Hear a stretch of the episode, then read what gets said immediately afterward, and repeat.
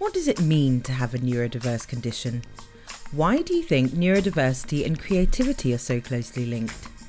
Ever wanted to discuss how does this really affect me, my creative process, and my ability to secure work?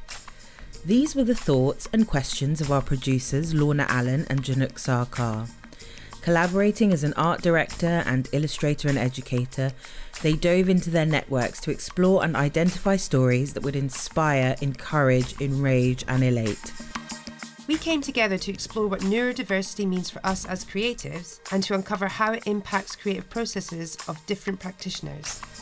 We spoke to some fantastic professionals to help us shed some light on both their career journeys and this connection we see between neurodiversity and creativity.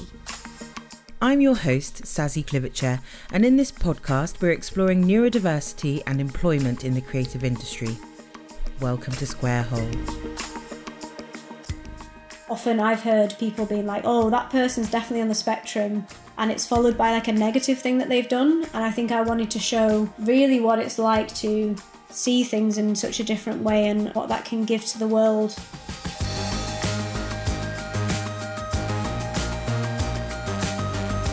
We take a non linear journey from diagnosis to development, education, career, and working environment through to audience experience, wiggling in and out of narratives, popping up in unexpected revelations, and intersecting at points to discover and celebrate the unique perspectives that come with being neurodivergent. So, doing things which seem to us really simple and really obvious, but to the minds which are more wide around the norm, they seem quite unacceptable. This podcast has been a labour of love, and we are so excited to share all of our incredible guests' insights and experiences. We hope you enjoy.